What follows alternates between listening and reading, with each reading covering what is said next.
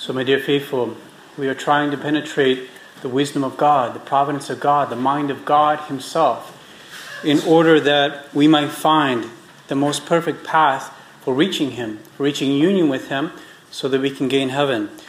We saw yesterday how it was the will of God from all eternity to need, to rely upon Our Lady to accomplish His work, such that He could not com- accomplish His work without her necessary cooperation.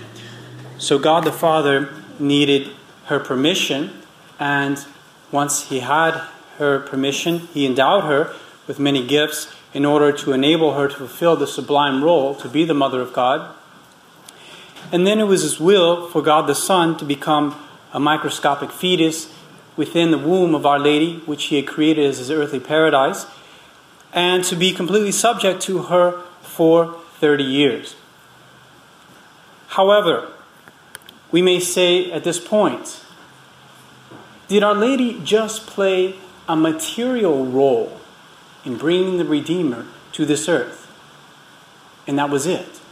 She was just sort of a physical transport vehicle to bring our Lord down upon this earth. So our Lord comes out of the womb of Our Lady, and he's safely here on earth. He grows to maturity, and then he waves goodbye to his mother, and he goes off to do the work for which he came upon this earth, which is the work of redemption. You know, this is the concept that the Protestants have of Our Lady. The Protestants see Our Lady as just simply uh, a material means, simply a person whom God chose to carry our Lord. And she did that work, and once she did that work, her work was done. That was it. She brought him into this world, they waved goodbye, and our Lord went to walk on his own, on his path, all the way to Calvary, to die for our sins, to accomplish the work of our redemption. So the question, the, the first question we have to ask tonight is Does Our Lady just bring him into this world, or does she also have a necessary part to play in the work of redemption, in the work, the, the whole reason for which her son came down on this earth? And of course, we're going to say yes. Yes. Not only was Our Lady necessary in that her permission was needed for our Lord to come to this earth, but she was necessary also for the accomplishment of the redemption of the cross by the will of God. This is the first thing that I have to prove to you. To understand this, for me to be able to prove this to you, we have to go back to the Garden of Eden, to the fall, as we did yesterday, but from a different perspective now. You know that what there were three things involved in the fall, perhaps four things involved in the, in the fall. You have a man, Adam, you have a woman, Eve, you have a tree, and you have a bad angel. These things were involved in the, the original sin. Now, this man and this woman, Adam and Eve, they did, ha- they did not have parents. And yet they were the parents of the whole human race. We all come from Adam and Eve. You have to believe that as a Catholic. That every single person in the world descends from Adam and Eve. They, these great, they were the greatest of all human beings. They were the most endowed of all human beings before the coming of our Lord and our Lady. They were the greatest. God gave many great gifts to them. They were created, for instance, in the state of grace. They too had an immaculate conception, if we can speak that way, because they were not even conceived. They were created directly by God. And what do you have, you have the devil penetrating into the garden and gaining a great victory over Adam, but not directly. He doesn't go directly to Adam. He uses two means. He uses a woman and he uses a tree. And this is how he gets to Adam and basically brings him down.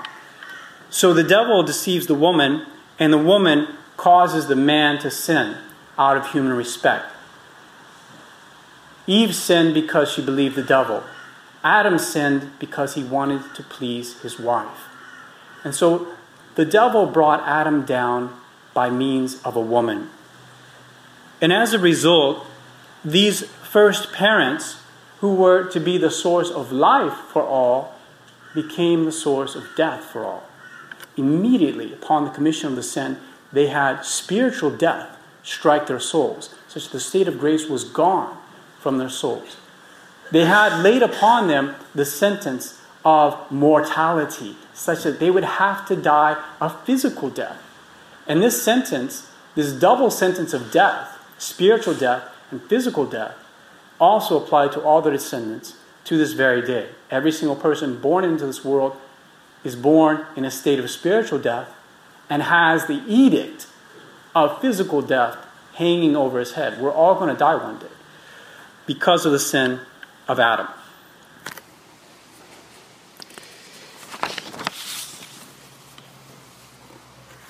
Now, from this first sin of Adam and Eve, you have coming all the succeeding sins of mankind.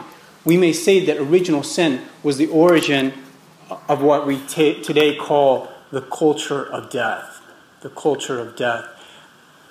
Because the fact is that spiritual death leads to physical death.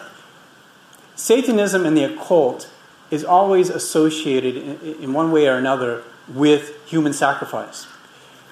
And the very next story in Scripture after the story of the fall is the story of the murder of Abel by Cain. And all the murders and the crimes and the sins that have happened since then, in a sense, are children of this first sin of Adam and Eve, including the many slaughters of the uh, millions of innocents today through, through the crime of abortion.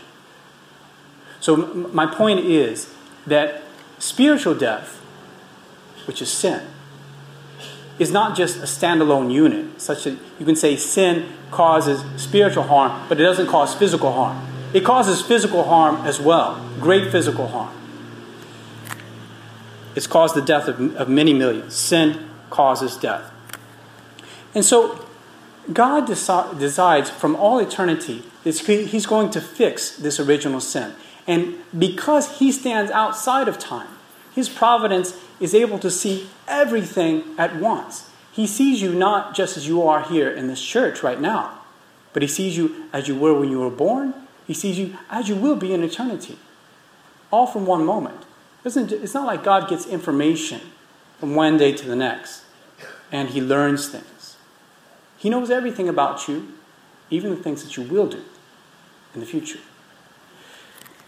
And so God decided that He was going to fix sin in the most fitting way possible by something that we could call the divine revenge. Sometimes it's called the divine revenge. Because of the fact that the act of redemption, the work of redemption, was going to be a complete reversal, a complete overturning of what happened in the garden. So, at the very moment of the fall, God issued a decree for its remedy. And for this remedy to be applied, he needs these three things he needs a man, he needs a woman, and he needs a tree to fix what happened with those three things in the Garden of Eden. So, let's look at what happens with the second Adam and Eve, which is our Lord and our Lady. Just as he intervened in the creation of the first Adam and Eve, so he intervenes directly in the creation of the second Adam and Eve.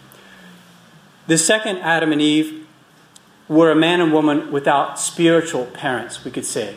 Somehow, by a miracle of God, when Anna and Joachim, the parents of Our Lady, when they conceived Our Lady, somehow that normal process of the transmission of original sin was blocked by God. It was prevented. And so it was as if Our Lady did not have her spiritual parents in her physical parents. It's like her spiritual parents were different from her physical parents, such that she did not have sin. And so she was created in grace, in the state of grace, just as Adam and Eve were. But our Lord as well certainly had an immaculate conception. Our, our Lord was certainly born in the state of grace in, from, his, from the side of his human nature. It was absolutely impossible that sin touch our Lord in any way. And these two, our Lord and our Lady, the new Adam and the, and the new Eve, are the only ones in the whole history of mankind, besides the first Adam and Eve, who were born in the state of grace, who were conceived in the state of grace. The only ones.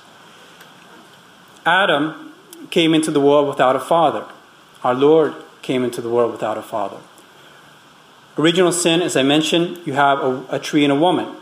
The woman was deceived by the devil, and the tree brought forth death.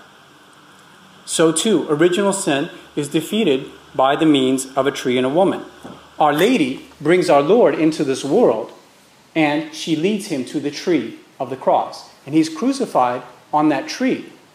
And by this act of giving his life for our sins, he wipes away original sin. He defeats both sin and death. So the first tree brings forth spiritual death and physical death, as I mentioned. But this new tree, the cross, brings forth physical death for our Lord, but for us, it brings forth spiritual life and, in fact, eternal life. Eternal life for all those who are incorporated in our Lord. And to this day, to this very day, you cannot be saved without two things. Besides our Lord, there are two things that you need to be saved. You can't do without a woman and a tree. You have to have the cross. If you don't have the cross in your life, you're not going to be saved. You've got to pick up your cross and follow our Lord. If you don't do that, you're not going to make it. And you have to have Our Lady. You have to have the intercession of Our Lady. Now, Eve, as the mother of all the living, she was the source of physical life for all, and spiritual and physical death. It's as if, well, certainly, original sin, theologians say, is transmitted by Adam. It's transmitted by the male, original sin. So, original sin comes from Adam, it doesn't come from Eve but it passes through the womb of Eve.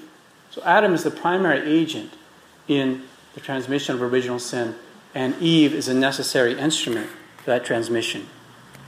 So too, Our Lady, who is the physical mother of our Lord, she's the spiritual mother of all who are born again in the life of grace. So it's as if we must pass somehow through the womb of Our Lady in order to be formed into other Christ. This is the language of St. Louis. Uh, because Our Lady is the new Eve, because she is the second Eve, because we were begotten by the first Eve into a state of sin. In order to be begotten into a state of grace and to be begotten into other Christ, to be formed into other Christ, not into into those who are like the second Adam, we have to pass through the womb of Our Lady. And St. Louis says to us that we have to ask for entrance into this second earthly paradise, which is the womb of Our Lady. He says, She admits into it whom she wills to admit into it. And so you have to ask. You have to ask entrance into the womb of Our Lady in order to be formed into another Christ. Adam and Eve produced a race. They have the generations following them producing the fallen human race. And so too, the second Adam and the second Eve, they have a race. They have the redeemed human race. And this is the race that we want to belong to. We want to leave aside the fallen human race and we want to join up with the redeemed human race.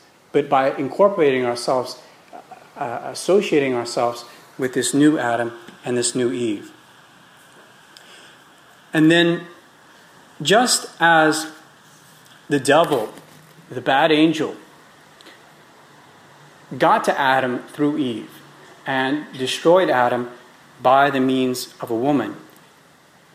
By tempting Eve with pride, the devil is very clever. You know, he sneaks into the garden and he puts Eve on a pedestal. He asks her a question that's purposely wrong. In other words, he asks a question wherewith he knows Eve is going to have to correct him. And Eve is very willing to correct him and show that she knows better than the devil does.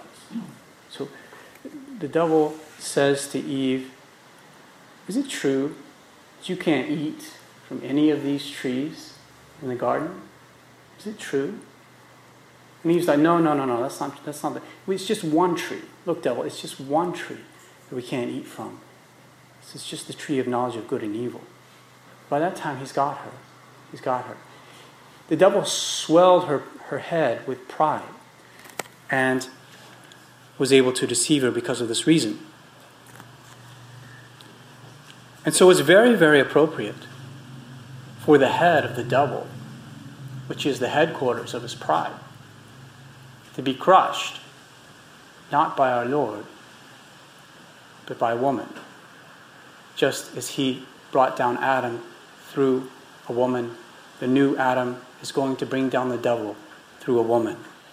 And this is why in Genesis 3:15 it reads, "I will put enmities between thee and the woman, between your seed and her seed.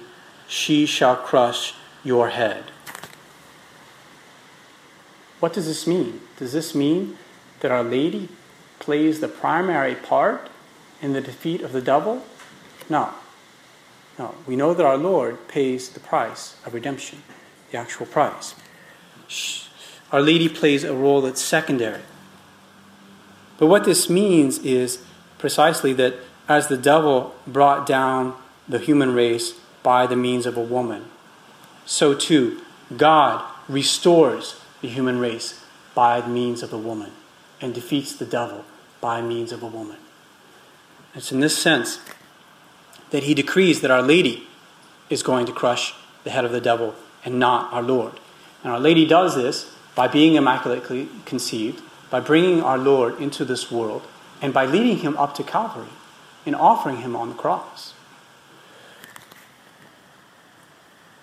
I mention as an aside that you can tell very quickly whether a Bible is Catholic or not Catholic by turning immediately to Genesis 3:15. Both the non-Catholic Bibles and the supposedly Catholic Bibles that are not really Catholic put someone else as crushing the head of the serpent.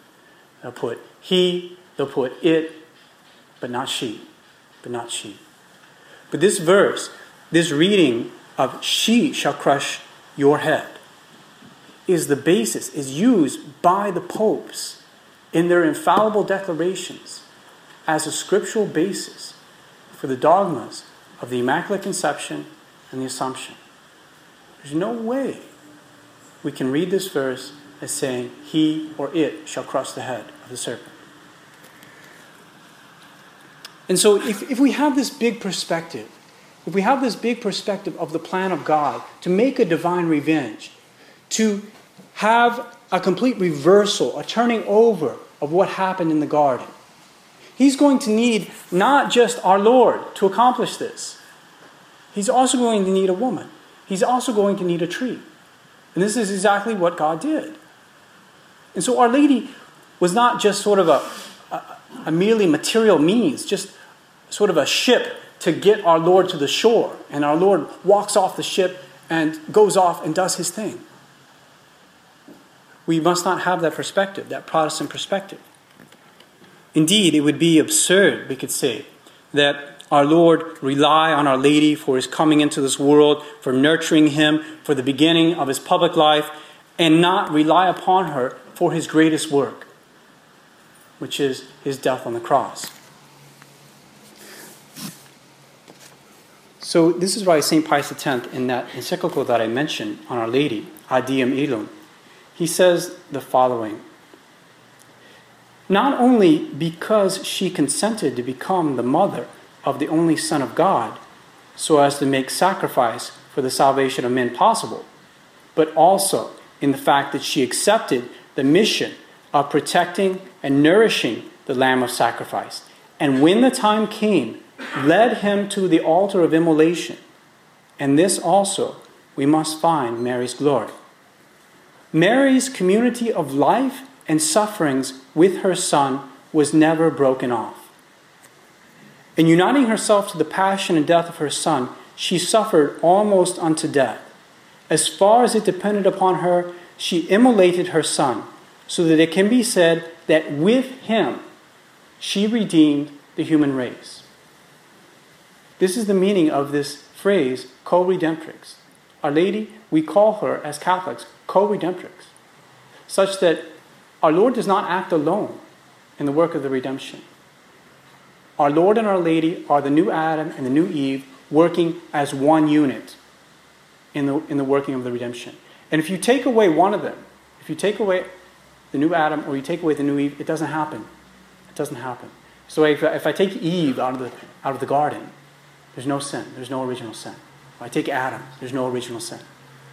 So too, if I take Our Lady away from the foot of the cross, there's no redemption. Doesn't follow the plan of God. But we may ask, what does this mean on the part of Our Lady? What did she have to do in order to play her part in the work of redemption? We know that the word redeem, the word means to buy back, to buy back. So we needed to be purchased from the slavery of the devil. We committed this infinite crime against God, and payment needed to be made to God so that we could be bought back from that slavery of the devil. And so, redemption is about payment, it's about making up for sin. And in this case, it requires an infinite payment. How do you make payment? How do you make payment? We make payment through what are called meritorious acts. Acts that have a supernatural value, acts that are done for the love of God, acts that count for something not just on this earth, but somehow they rise above the level of this earth and they count for eternity. They have reverberations in eternity. These are what meritorious acts are. Just today, visiting St. Philomena's school, many of these children getting into the spirit of Lent and performing sacrifices and putting little trinkets in a, in a jar, or perhaps putting little hearts on a cross to signify the sacrifices that they make. And these are all symbols that we use for the children to indicate the payment, the payment that's being made on their part, which also symbolizes for them the payment that our Lord made. So we enter into the spirit of Lent by making payment for sin with our Lord. We, we try to unite ourselves with the passion of our Lord more during Lent than at any other time of the year through precisely our sacrifices. So we know that our Lord, He had the ability to make meritorious acts of infinite value, acts that were worthy of God. And he was doing this from the very moment of his conception. In St. Louis, he likes to look at our Lord in Our Lady's womb and pray to our Lord in Our Lady's womb, considering our Lord is offering these acts of homage to God of infinite value. Finally, there's someone on this earth acting, offering something to God that's worthy of Him, our Lord in Our Lady's womb. So our Lord was capable of giving infinite homage to God because He was God, because He had something infinite about Him. He had a divine nature. And so we say that our Lord satisfied perfectly in justice for all the crimes of mankind in the past in the future, in the present, whatever it may be. He rectified the scales of justice. He paid the perfect price. If the price, just to take a human example, if the price is $50.35. Our Lord alone can pay that exact price. But what did Our Lady do? Our Lady, because she was just a mere creature, and no Catholic, like the Protestants try to portray us, no Catholic ever says that Our Lady is divine. In other words, that she has a divine nature. But what Our Lady was able to do is she was able to merit as much in our Lord as our Lord by a certain proportion. We say that what our Lord merited by way of justice, Our Lady merited by way of friendship. Such that we say that she even merited enough as well for the redemption of the human race. Leo XIII, he says, It is a great thing in any saint to have sufficient grace for the salvation of many souls, but to have enough to suffice for the salvation of everybody in the world is the greatest of all. And this is found in Christ and in the Blessed Virgin. And in the Blessed Virgin. Because of the intensity of her sufferings, I spoke to you yesterday about the triple love of Our Lady. Your ability to suffer is based on your ability to love. You only suffer to the degree that you're able to love. You know, people who very selfish, not very loving. Someone does them wrong, they get over it immediately. They don't really care. They don't really care. Someone betrays them, they easily move on with their life someone who loves deeply, very deeply. Love is a risk. Love is a risk. Because love means going out of yourself, leaving yourself, investing yourself in another. And that's a risk. And those who are selfish, they cling to themselves as a certain security, but certainly also as a very great littleness of soul. Our Lady went out of herself more than any other creature because she was completely given over to her Son. And what did God ask of her? And this is a question you have to ask yourself when you're having a rough time with life, when you're experiencing trials, very strong trials, as we all have to do at some point in, in our lives. What sort of trials did God ask of his own mother? You know that he asked very great trial of Abraham to sacrifice his only son. Abraham, Abraham, go to the mountain of vision and offer your son Isaac there for a sacrifice to me. Abraham has a three day journey to go to this mountain, thinking all this time, I've got to go kill my son by the will of God. It was the same for Our Lady. It was the same for Our Lady. Go to the cross. Offer your son as a sacrifice for the sins of mankind. Except this time, there was no angel. There was no angel to hold back the death of our Lord. Our Lady not only had to offer our Lord for our sakes, for us, rebellious children, for ungrateful children, St. Bernard speaks of this unfortunate exchange that's given to Our Lady. Our, our Lady loses our Lord, and she gets us in exchange. She gets us. So there's no angel there to stop the death of our Lord, and Our Lady has to offer our Lord, she has to witness his death, she has to see him taken down from the cross, placed in our arms, she has to go to the tomb, see him buried there, and walk away. And walk away.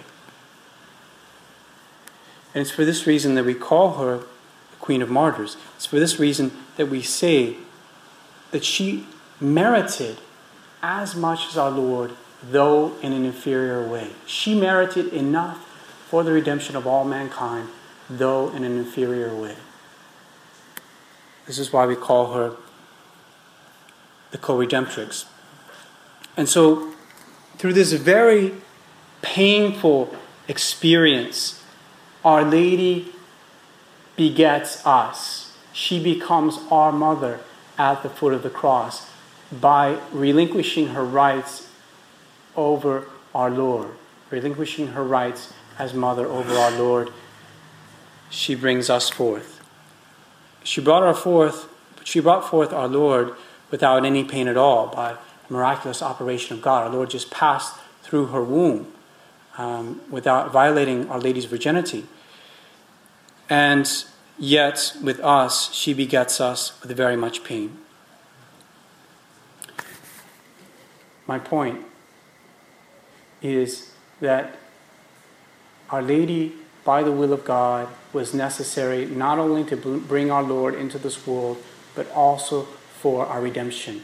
God chose to depend on her for the entire work of redemption, not just one aspect. But the work of redemption goes on today in that the fruits of the cross are still being applied to souls. And this application of the fruits of the cross is called the work of sanctification. You know that our Lord merited an infinite amount of merits, an infinite amount of graces. We can imagine it as this massive tank of graces. But there's a faucet. And the graces need to come and to be applied to souls. A major application of those graces is at the Mass. The Mass connects the cross to your souls. And it reconnects the, the, the, cross to God. It gives infinite homage to God, and it brings the cross to your souls. It brings our Lord Jesus Christ Himself to your souls. And if there's no priest at the altar to, to pronounce the words of consecration, our Lord does not come. And there's no sacrifice. And there's no renewal of what happened on Calvary. So I just want to point out that these graces are available, but we have to tap into them. We have to have a means to tap into them. And this is the work of sanctification. And we apply this work, we attribute this work to the Holy Ghost. To the Holy Ghost. And so, what do you think at this point? We know that God the Father chose to depend on Our Lady. We know that God the Son was intimately associated with Our Lady in every aspect of his life. And so, with this work of sanctification, the application of the graces of redemption to your souls, do you think Our Lady is going to be involved?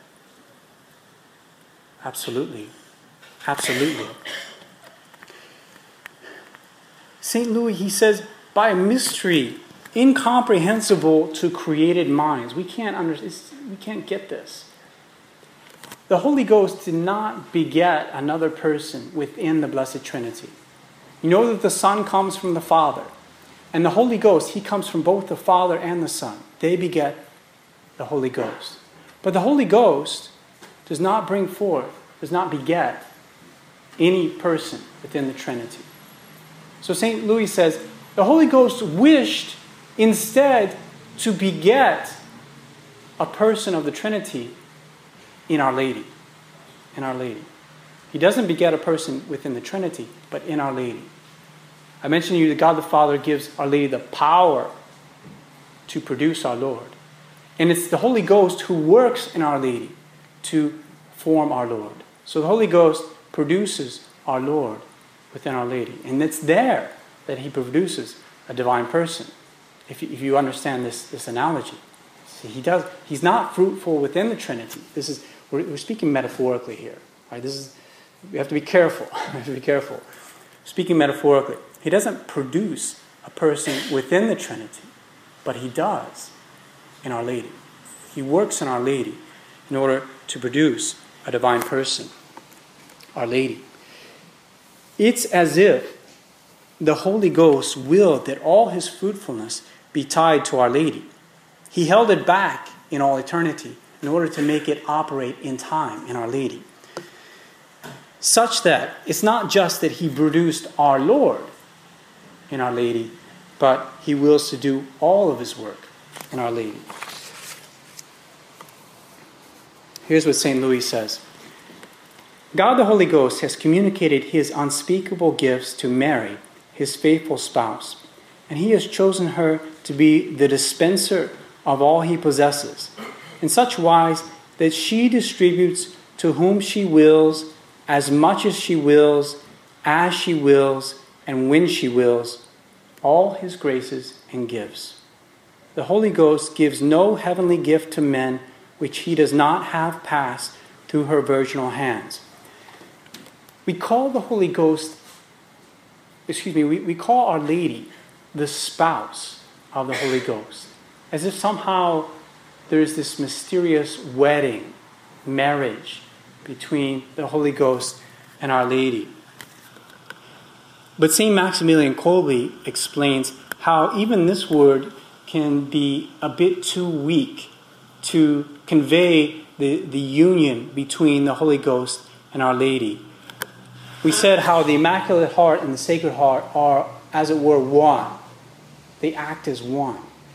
So too, the Holy Ghost and Our Lady. You know that spouses, they're two in one flesh. They're two in one flesh. But they're separated after death. After death, they're no longer married. And they do not act in unison. It's not like they're doing the same physical movements. It's not like they're thinking the same things. But when it comes to the Holy Ghost and Our Lady, St. Maximilian Kolbe says that she is, as it were, as it were, the incarnation of the Holy Ghost. Whenever you look at Our Lady, whenever you see her doing anything, you see her operating, what do you see? Do you see the operations of a human being? Well, yes. But much more than that, you see the action of the Holy Ghost. There's never at any time in the life of Our Lady, or even to this present moment, that Our Lady does anything that's not in complete harmony with the inspirations of the Holy Ghost. So, in a sense, what you see is the Holy Ghost acting in Our Lady, such that the union between the Holy Ghost and Our Lady is so close that they act together. The Holy Ghost acts in her. She perfectly follows whatever He has her do, inspires her to do. Says St. Maximilian Kolbe The Holy Ghost reigns in Our Lady in the absolutely most perfect way. And says Father Stehlin, Father Stehlin, a priest of the Society who writes this book, Who Are You, O Immaculata? He says, The union is above all interior. It is the union of her very being with the being of the Holy Ghost. The Holy Ghost dwells in her, He lives in her from the first instant of her existence, and He will do so always throughout eternity. The Holy Ghost lives in the soul of the Immaculate, in her very being, and makes her fruitful from the first instance of her existence and throughout her life, that is, forever. And so the fact is that when it comes to the work of sanctification, the taking of these graces in this immense tank of graces and bringing them to your soul, connecting them to your soul, which is done by the Holy Ghost, he never does it but through Our Lady.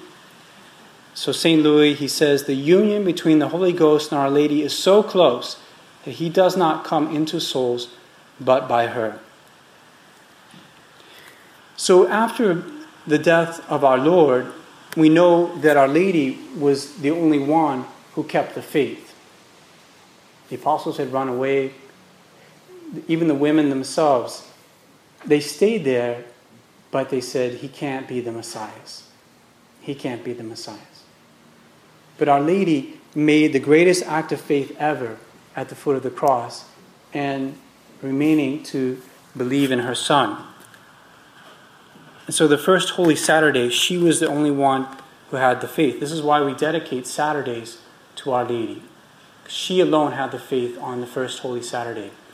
And Our Lady herself has shown her approval of this by asking for the devotion of the five first Saturdays at Fatima. But after our Lord ascended into heaven, Our Lady was present with the apostles in the upper room. And the apostles were not ready to be apostles they still didn't have all their ideas correct about the mission of our Lord. They didn't understand fully the doctrine of the cross. And the Holy Ghost was going to come in nine days. Who would be the best one to prepare them, to get them ready for the coming of the Holy Ghost. The very best one, of course, would be the spouse. The spouse of the Holy Ghost would prepare them best. And this is exactly what happened. So, Our Lady, uh, following St. Louis, during these nine days, the first novena before the coming of the Holy Ghost, she, as it were, gives the apostles a retreat, prepares them for the coming of her own spouse into their souls. And so, too, to this day, Our Lady prepares everyone for the reception of the Holy Ghost by her mediation. She turns souls to the Holy Ghost, she brings them forth to life as the new Eve. She also brings them closer to the Holy Ghost. She doesn't just bring the Holy Ghost there, but she, she makes them more united to the Holy Ghost. St. Maximilian Kolbe says the following this, this is Our Lady's role is mediatrix of all graces. Mediatrix of all graces. Everything passes through the hands of Our Lady. It's very unfortunate that among the many bad decisions they made at the Second Vatican Council, one of the decisions they made for ecumenical reasons, because they didn't want to displease the Protestants who have the wrong perception of Our Lady and form a broken family religion with no mother, they decided not to declare the dogmas of the co-redemptrix and the mediatrix of graces. And so they failed to fulfill the will of God to have this age to be the age of Mary and the triumph of the Immaculate Heart, which will come. But they failed back in 62 to 65 to accomplish that, that design of God's providence. So there's two dogmas that I'm explaining to you this night have yet to be proclaimed as dogmas of the church by the popes. And we expect it to happen at some point. The co redemptrix, Our Lady's co redemptrix, and as the mediatrix of all graces. St. Maximilian Kolbe, he says, The Most Holy Mother is mediatrix of all graces without exception. Therefore, the life of grace of a soul depends on the degree of its closeness to her. The closer a soul approaches her, the more pure it becomes, the more lively becomes its faith. Its love becomes more beautiful, and all virtues, being the work of grace, are strengthened and vivified. We cannot seek grace anywhere other than her because she is its mediatrix. And so, at this point, I hope you have a clear perspective, or at least a clearer perspective, of the relationship between the three persons of the Blessed Trinity and Our Lady. We're investigating the wisdom of God from all eternity, His plans to lead us to heaven, His plans to redeem us, to sanctify us. And so, God the Father, God the Son, and God the Holy Ghost choose to accomplish their work in dependence of, on Our Lady, all three of them. And so, if God the Father chooses to depend on Our Lady for His work, by asking her consent and making her a necessary part of his plan. If God the Son wills to subject himself completely to her during 30 years of his life and to accomplish his work of redemption only in union with her, and if God the Holy Ghost chooses to come into souls only through his spouse, Our Lady, then what choice are you going to make when it comes to uniting yourself to God? What choice are you going to make? If God found no better way to come to you than through Our Lady, will you find a better way to go to Him? Do you want to be like God the Father? Place yourself in dependence on Our Lady. Do you want to be like God the Son? Submit yourself totally to Our Lady. Do you want to be like God the Holy Ghost? Do all things in union with Our Lady. St. Louis, in paragraph 158 of his book, speaking about this path, this path that God chose to establish, and the path that we must choose.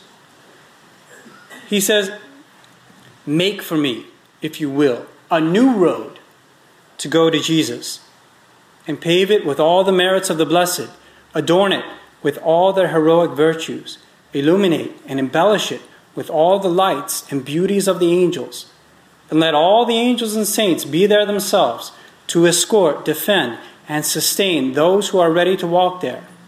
And yet, in truth, in simple truth, I say boldly, and I repeat that I say truly, I would prefer to this new perfect path the immaculate way of Mary. St. Louis recognizes profoundly the designs of divine providence. Once he recognizes what God has established, he embraces it. He sees that embracing it is to walk exactly on the path that God has established. And so you have in that both the necessity and the primary motive for the practicing of this true devotion to Mary.